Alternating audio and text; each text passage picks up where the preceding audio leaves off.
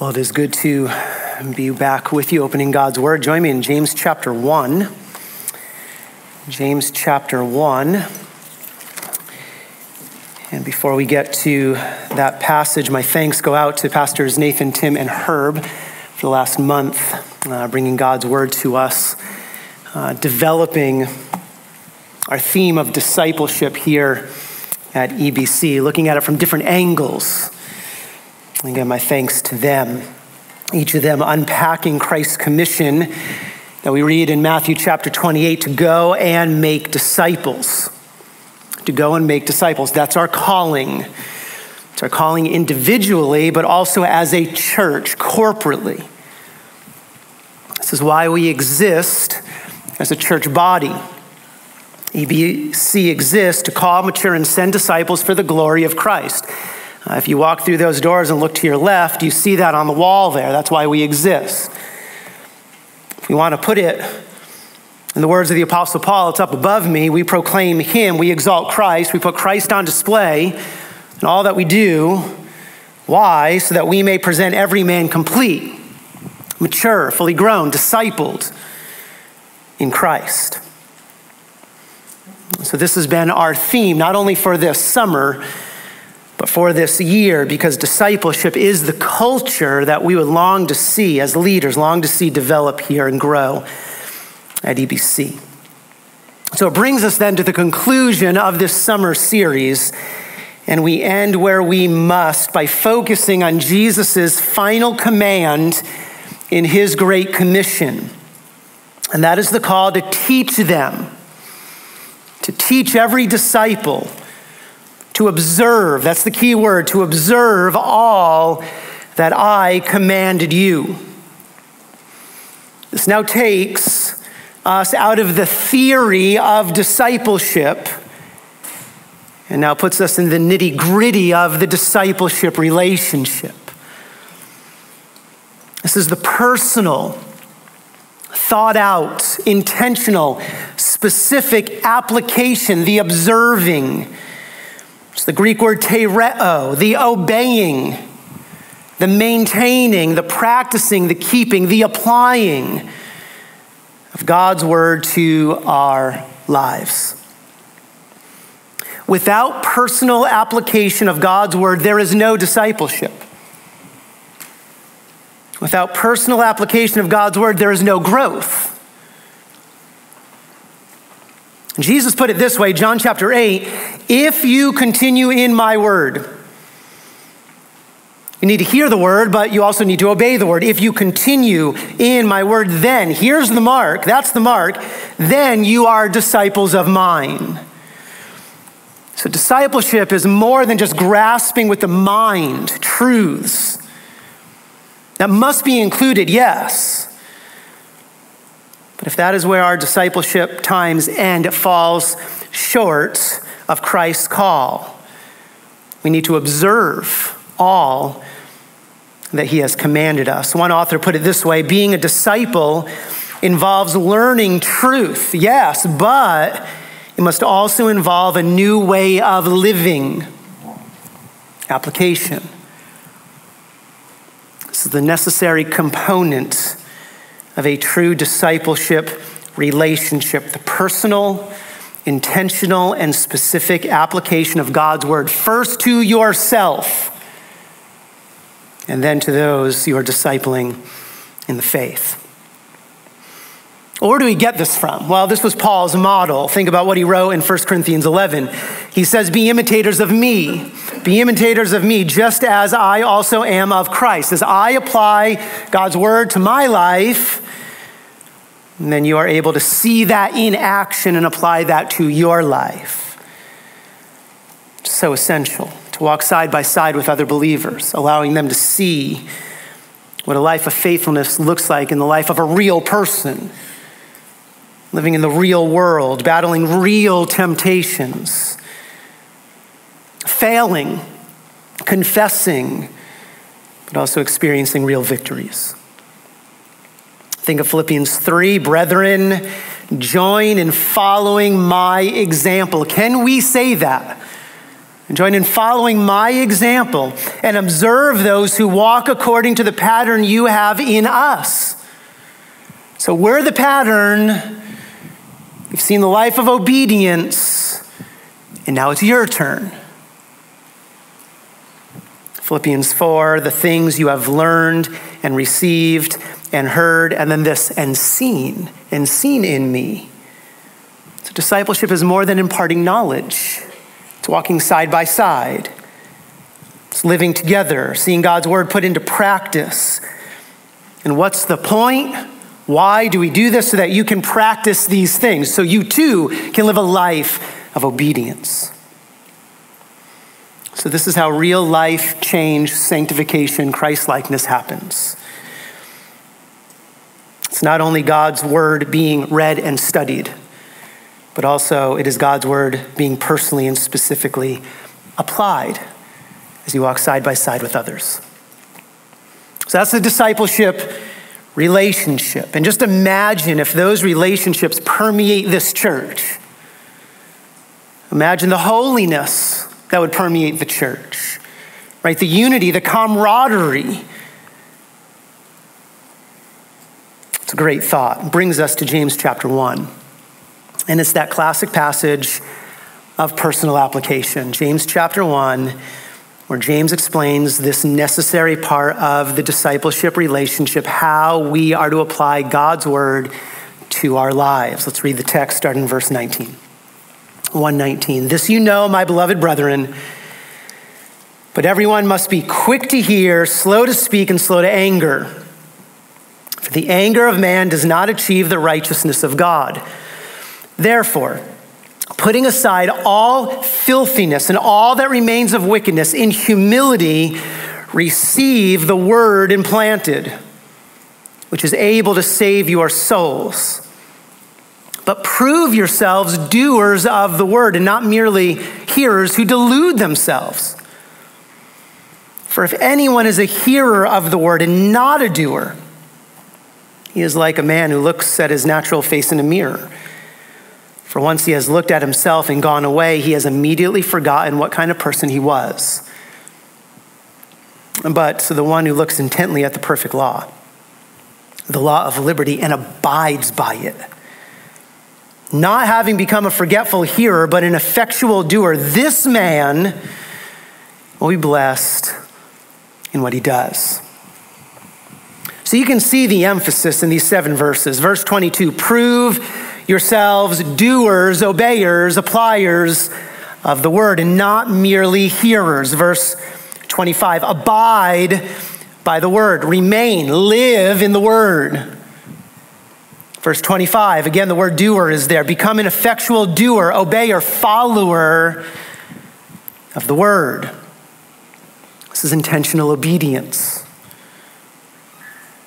Now, have you ever wondered how a Christian how a Christian can sit under the same teaching and hear God's word rightly divided and read God's word daily and attend every Bible study that is offered and listen to every podcast under the sun and yet still remain stagnant in their faith, never growing, still having bitterness in their heart, loveless James answers that question here, and his answer is this it's not because of any deficiency within the word. No, verse 21, he's clear. The word is able to save your souls. There's no deficiency in the word. No, the disconnect resides, and here James is going to probe us. The disconnect resides in the hearing of the word, the reception of the word. Use our word for the day, the applying of God's word.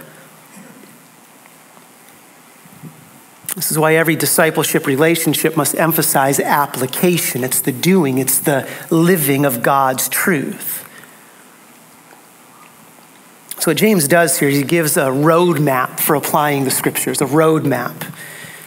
He gives us five approaches to God's word. If we follow them, if we take each of these approaches, and then we will be sanctified. We will grow in our Christ likeness. We will be changed. Let's look at each of these, begin with approach number one. Approach number one in order to be changed by God's word, we must approach God's word, first of all, with reverence. With reverence. Let's put it this way we must prepare ourselves to read or to hear or to study God's truth. Look at the middle of verse 19. But everyone, no exceptions, but everyone must be. Present tense command. This is a continual duty upon us. Every time God's word is opened, we must be quick to hear. Now, let's keep it in the context of James 1. Quick to hear what, James? Quick to hear what? And so often, this verse is used in interpersonal relationships, right? That's the application. Quick to hear, slow to speak, slow to anger. Application, we must be quick to hear what our spouse is trying to tell us. And that is true. It's true. It's my wife sitting down there. She wrote that in. I don't know where that came from. It's not even my handwriting. It's true. We must be quick to hear others. But that's not James's point here, not his main point. Look at verse 18. James says that there is God bringing us forth by the word of truth. Drop down to verse 20. He says, Prove yourselves to be doers of the word and not what? Hearers. Same word. We must be quick to hear. Yes, hear your spouse. More important than that, we must be quick to hear God quick to hear his word, his teaching, his commands. To which James then adds, slow to speak. That is to say, slow to speak against God's word. He then adds a next command slow to anger. We must not be angry at God's word. Each of these commands are important. Look at verse, first of all, be quick to hear. Quick to hear, we must approach the word with utmost attention. Utmost attention. Speaks of the anticipation we must have when we come to God's truth. Oh, if we need to do this, then we must. We need to remind ourselves that this is not just any word, this is a divine word from God Himself. The call here is do not take God's word for granted. And this is where application begins because we will put into practice what we cherish. We will apply what we cherish. To which James then adds, we must also be slow to speak. Bring this back to the first century. This was a literal problem during that time. The worship services were a little different than what we have today. They were more informal, so much so that there would be times when folks in the congregation would stand up and debate the speaker. If you do that today, the security guard is coming and removing you from the church. But during that time, they had no security guards, apparently. And they would debate. And these people would be more concerned with having their views spouted out and heard, more concerned with that than a willingness to hear God's truth. It was about arguing, not applying. Well, we can look back at that in the first century, but certainly we can apply that today, right? Can we be more concerned with bringing our own thoughts, our own ideas to the scripture, not applying it, arguing with it, explaining it away? We must come to the scriptures with a teachable spirit, not a debating manner. We approach the word, leaving our pride at the door, recognizing that we need to be changed, every single one of us. We come to the scripture, letting the word shape our thoughts, not our thoughts shape the word, allowing the scriptures to establish our worldview. Come to the scriptures with that Psalm 119, 18 prayer Open my eyes that I may behold wonderful things from your word. But there's a tendency, temptation, temptation to come to the scriptures like the Pharisees did. So quick to dismiss Jesus' words, so quick to grasp onto their own traditions or to come to the scriptures like the scribes in Jesus' day did, more concerned with trapping Jesus in his words than about understanding them, or to come like the Sadducees did, trying to mold Jesus' teaching to fit their own likings, maybe to undergird their own religious pride, make themselves feel good about who they are. But no, what is James's call? Approach the scriptures with open ears and closed mouths. And a receptive heart. James also adds slow to anger. Slow to anger, orge, resentment that smolders on the inside. It's an antagonism to the truth that you read. We must not quarrel with the word when it convicts us, but rather we must bow before its demands. We must not war with the word when it severs our pride, but rather welcome its piercing power. We must not grow angry against the word when it reveals our faults. Rather, we cherish its exposing work. That's good, it's needed. Look at verse 21, middle of it. James says, In humility receive the word. To this one I will look, Isaiah 66, to those who tremble Tremble at my word. In humility, receive it. And so, if we are going to apply the word, we must first approach God's word with a reverence. A reverence prepared. We are coming before the God of this universe. It leads to a second approach. If we're going to apply God's truth, approach number two if we're going to be changed, we must approach God's word in uh, repentance. Repentance. Pick it up in verse 21. Therefore, putting aside all filthiness and all that remains of wickedness, receive the word implanted. If you are harboring sin within your life, the scriptures will not change you. That's the axiom. Harbored, unconfessed, unrepentant sin reduces the sanctifying effect of the scriptures.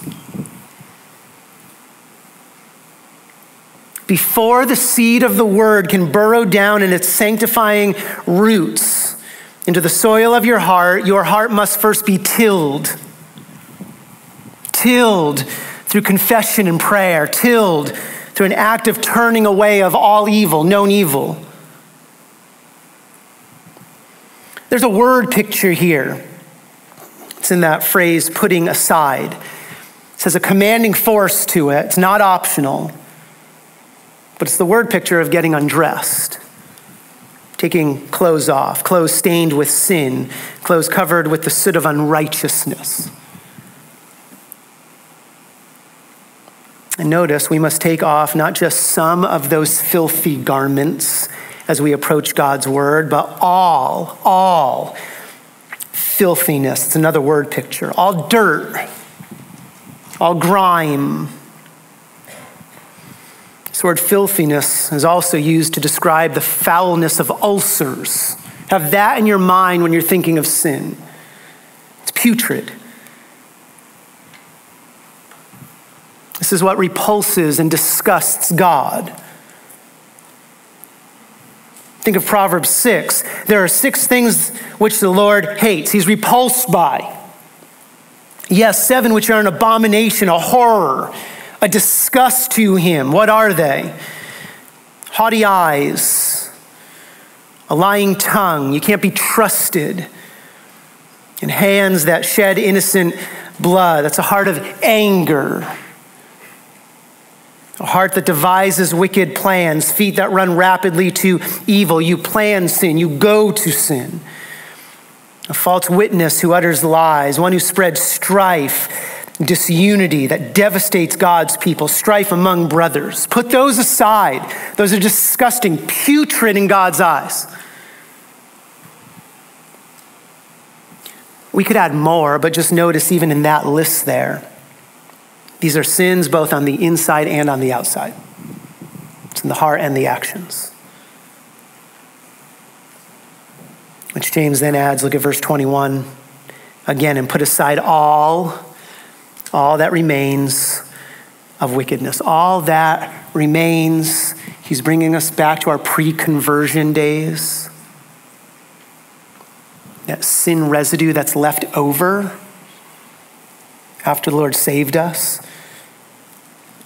And you know, these are the sins that you are engaged in, again, pre salvation, and so they can easily entangle you now. You've committed them before, you've tasted that short lived gratification. James says, actively lay aside all those pre salvation memories of sin, turn from any emotional attachment you might have to those. Why? Here's the key, here's the promise. Because it is only after, verse 21, you put aside all filthiness and all that remains of wickedness that you will be able to what? Receive the word implanted. So there's the connection. There's repentance, then there's change. There's a turning, and then there's the Christ likeness. You can put in the terms of a warning. If you conceal conceal any known sin you will not in fact you cannot welcome the sanctifying word of god. We see that in david. For, for nine months he conceals his sin. You do not have that sanctifying word penetrating that heart. And so before we come to god's word whether it be a sunday morning whether it be during a discipleship, relationship, or even personal study, we must be sure to cultivate our own heart in prayer. How do we approach the scriptures? How do we ready ourselves? We need to dig out those weeds of sin through confession, plow our heart with repentance. We're going to be changed in the image of Christ, and if we are going to be used by God in his sanctifying work with others, we must approach God's word in repentance. Leads to number three. Approach number three. Again, if we're going to be changed by God's word, if our discipleship relationships are going to grow us and others into the image of Christ, then we must approach God's word with receptivity with receptivity. That's the word James uses, finishing verse 21 in humility, receive. In humility, receive the word implanted. Receptive hearts are humble hearts. Vice versa, humble hearts are receptive hearts. So, again, here's the application. Never, never are we to think that we have moved beyond our need for God's truth can bring that to the discipleship relationship. As a discipler, never think that you have arrived because you haven't and everyone else knows it. Don't think you've arrived. Never think that God's word is inconsequential or unnecessary or an extra or secondary to your life. You need the word to shape you, to change you. And note here the receiving of the word implanted. This is not a passive reception. There's an engagement, there's an energy. We need to engage with the scriptures, not read them passively or hear it passively. Why? Again, finish the verse. Because God's word is his primary means of sanctification. God's word is his primary means of sanctification. So often, so often we will offer the prayer, Lord, change me into the image of Christ, but we won't couple it with what? With reading and applying. So the question is, what do you expect God to do at that point? We don't want to be mystical, but that's mystical. Change me, Lord. And then we remove ourselves from the sphere of God's word. But notice verse 21, we receive the word implanted, and notice that is able to save your souls. Uh, look at verse 18. In the exercise of his will, he brought us forth. That's regeneration. He brought us forth by the word of truth. Regeneration comes through the word. But now, here in verse 21, James is referring to being saved, the salvation of your soul, sanctification. Sanctification comes through the word. Rescued from the power of sin comes through the truth. Being transformed in the image of Christ comes from the scriptures. And again, it's not passive. It's not passive. There's an active engagement. There is a thinking. There's a conversing with not only what I'm preaching, what I'm saying, but then what, with what you're reading and hearing. That's the third approach. We must approach God's word with receptivity. But now, as we transition, if we're honest, this is where many of us stop with the word. Like we revere the word breathed out by God, inerrant, infallible, authoritative, sufficient. We'll come to the Word, asking, praying for the Lord to change us. We'll confess any known sin. But do we move into approach number four? Do we approach God's Word with everyday relevance? Everyday relevance?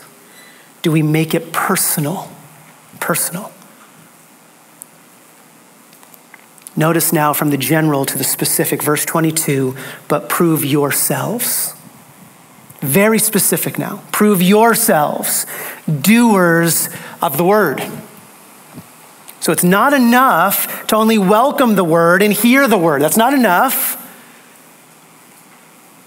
No, we must couple that reception, that reading, that hearing, that studying, couple that with committed intention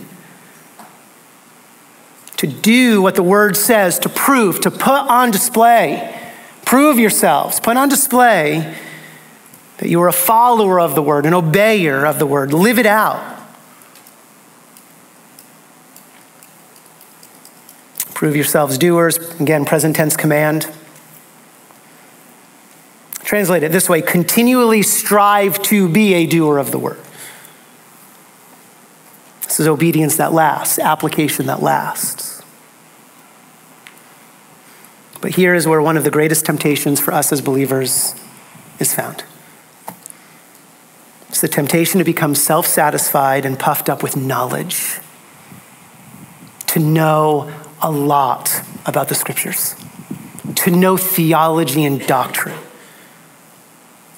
to be able to check off that daily reading your Bible box or the weekly attend church box. To be satisfied with only the hearing, only the reading, and then postpone the doing to another day. I'll get there later.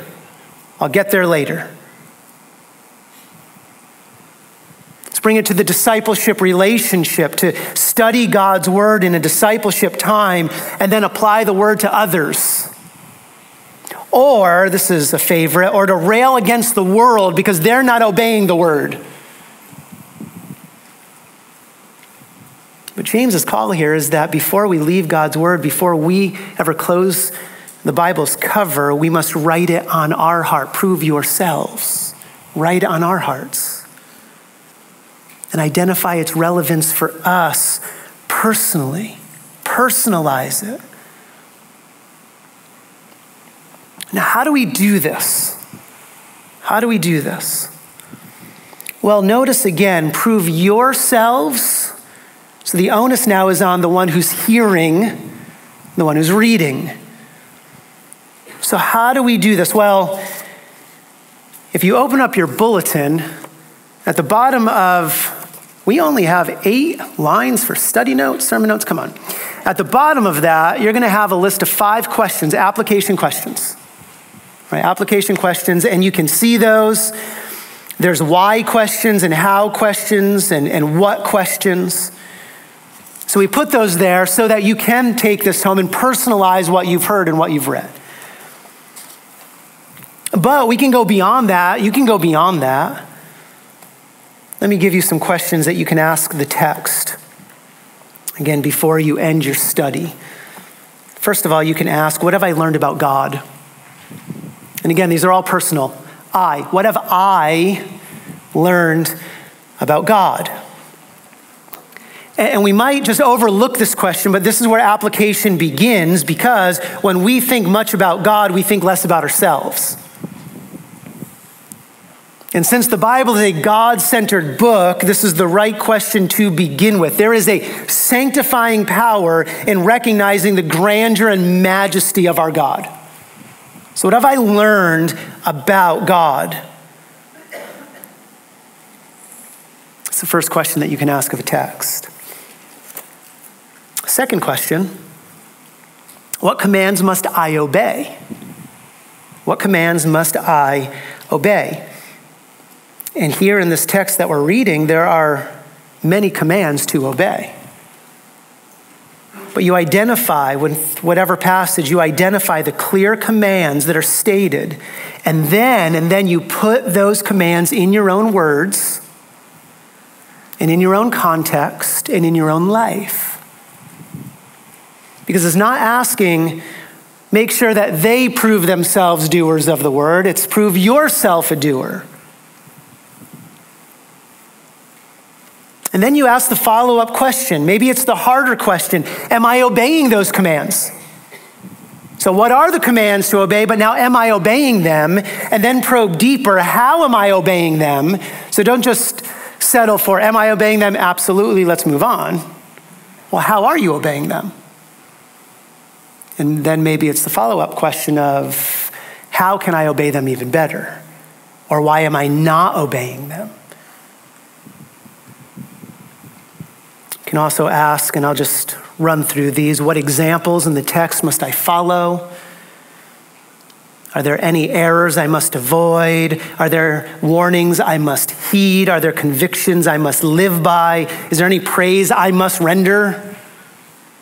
What sins in my life need to be forsaken? What promises must I believe? All of these personal application of the truth. These are the questions that takes God that take God's word and now hides it within our heart, my heart. Again, this is the implanting of the word, verse 21. In The words of the psalmist, Psalm 119, your word I have treasured. I have treasured in my heart. Treasuring requires more than just reading. Treasuring is intentional thought and personal application. And then notice the promise that I might not sin against you. There's the change. Psalm 40, your law is written on my heart. Can you say that? Can you say that God's word has been written on your, your heart? That it's captured your thoughts, it's changed your longings, it's adjusted your ways. You can ask the question when was the last time God's word has ever changed anything in you? Again, this is the hard work of personalization. This takes the painful work of conviction, the intentional work of repentance, the submissive work of obedience. Now, there's a warning and then there's a promise. Notice first the warning here, back to verse 22. Referring to the hearers only, referring to the ones who refuse to apply God's word to their life. Here's the warning they delude themselves. They delude themselves. It's a strong word here. It means to cheat or deceive. There's a serious miscalculation of reality in this person. What is the delusion that they're believing of the hearer only, non doer, non applier of the word? Well, in the best case scenario, the best case scenario possible. This hearer only Christian has deceived himself into thinking that a passive reception of the word is enough for him to be sanctified and blessed by God. That's the best case scenario. But James says that's a serious miscalculation. Why? Because the Lord's hand of blessing is only upon those who obey his word. Just mark it. The Lord's hand of blessing is only upon those who obey his word. Think of what Jesus said in Luke 11 Blessed are those who hear the word of God and what? Observe it. They're blessed. John 13, you should know it well.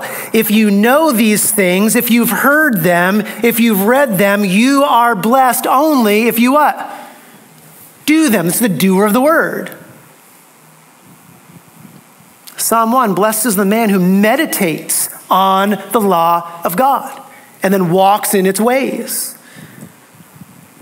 So, the best possible scenario, best possible scenario for the hearing only, non applying Christian is that he has separated himself from the sanctifying work of the Spirit and separated himself from future eternal reward. You saw that last week. And separated himself from God's hand of blessing. Best scenario. That's not good. But there's a worst scenario the worst possible scenario for the hearing only person. It is that he has deceived himself when it comes to his saving relationship with God. That he thinks himself to be a Christian when in actuality he is not. Again, quote Jesus, Luke 6 Why do you call me Lord, Lord, and not what?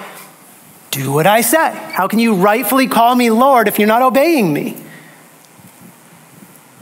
Or Matthew 7 everyone who hears these words of mine and does not act upon them, personalize them, apply them, he's a foolish man. Builds the house, the house crumbles. That's eternal damnation, by the way. And quite frankly, that's James's main concern. It's that worst possible scenario. That's his main concern here. We know that because of chapter 2. Look at verse 17. His fear, James's fear, is that the hearing only person is spiritually dead. Look at verse 17. If faith, if that profession of faith has no works, no obedience, no application, no righteousness, it is dead. Why? It's by itself. It's the worst case scenario. Look at verse 19. James's fear is that the hearing only person does not have saving faith, but has satanic faith. You believe, you confess with your mouth that God is one. You know the right doctrine and the right theology. You do well. But that's sarcasm. Oh, you do well. You know how well you do? As well as the demons. Because the demons also believe that. Look at verse 20. James's fear is that the hearing only person has a useless faith. Faith without works is useless, useless to eternally save the soul. That's the worst case scenario. We're deluded into eternal separation from God.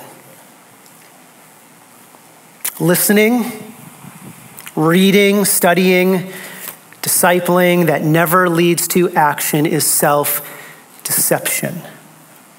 And it's hypocrisy. And it's no better than the demons. My sheep hear my voice and they what? They follow me. And so we must set aside that time to do that hard work of personalizing God's truth, which means we must then approach the scriptures with approach number five. Approach number five, we'll get to the promise in just a moment. Approach number five, if we're going to be changed by God's word, we must approach God's word with remembrance. Remembrance. For the scriptures to change us, God's word must be retained, it must be meditated upon. We must seek to, again, hide it in our hearts. And again, this is why we have these application questions. Always, always, when you find these application questions in the bulletin, you'll see number four, it's meditate and memorize. And then it's number five, pray the passage. Hide God's word in your heart by meditating on it and then praying it as well. But look at verse 23. Verse 23 For if anyone is a hearer of the word, and not a doer. He is like a man who looks at his natural face in a mirror, for once he has looked at himself and gone away, he has immediately, here's the key word now, immediately forgotten what kind of person he was. But the one who looks intently at the perfect law, the law of liberty, and abides by it, not having become a forgetful hearer, but an effectual doer, here's the promise this man will be blessed in what he does. You have the warning of being deluded, you have the promise of being blessed. There's only two ways you can leave the word. Only two ways. Just like there's only two ways you can leave a physical mirror. James's illustration, the scripture is the mirror. It's God's way of showing us our true spiritual appearance. Shows us what we truly look like two ways to look at this mirror. Verse 23, you look at the mirror. Verse 25, you look intently, but both of those ways are an attentive look. So, both in this illustration, both have listened to the word attentively. They've both come to Sunday morning worship. They both regularly attend home discipleship groups and adult equipping hours. They listen to sermons on their way to work and then from work. They read their Bible daily. They're in a discipleship relationship, both of them. There's a looking at the word. But one of them, verse 24, one of them, once he has looked at himself and gone away, once the Bible's closed, once the meeting is over, he immediately forgets. He's forgotten what kind of person he was. The problem here is there's no retention. There's no retention. There's no remembering. There's no meditation. There's no personal application. You just simply move on. Not affected by this. But contrary to the out of sight, out of mind scripture person, look at verse 25. The one who looks intently at the perfect law, the law of liberty, and, key phrase, and abides by it, remains in it, lives it, applies it, is changed by it. Here's the promise this man, and only this man, will be, future tense, will definitely be blessed. From delusion to blessing. the one who reads and then hides and remembers and meditates and applies. He is a recipient of God's sanctifying grace. And he will be molded into the image of Christ. And if you want to connect this promise of blessing back to chapter 1, verse 12, the last time blessing is used or blessed is used, blessed is a man who perseveres under trial. And what is that blessing? It's the crown of life. That's eternal reward. There's that eternal reward of greater joy and glory that comes through an obedient life. You will be blessed now, sanctified, and later in glory. That's the promise. And so I need to ask you this morning are you putting yourself in the sphere of God's sanctifying work? Are you approaching His Word rightly? Yes, reading it and yes, hearing it, but even more, are you personally and intentionally applying this to your own life, your context, where you live? And then take it one step further. Are you giving yourself to others to teach them how to observe and apply all that Christ commanded? As we wrap up the, the series, what marks a true disciple? What marks a sanctifying discipleship relationship? What marks the culture of discipleship that we want to see grow here at EBC? It is the reverent, repentant, receptive, relevant, and remembering approach to God's word. Discipleship. Discipleship is the joy of approaching God's word with others and receiving God's blessing together. And when we commit ourselves to these kind of discipleship relationships, the Lord promises to not only bless you individually, but to bless this church corporately. Father, we are thankful. We are thankful for the power of your word.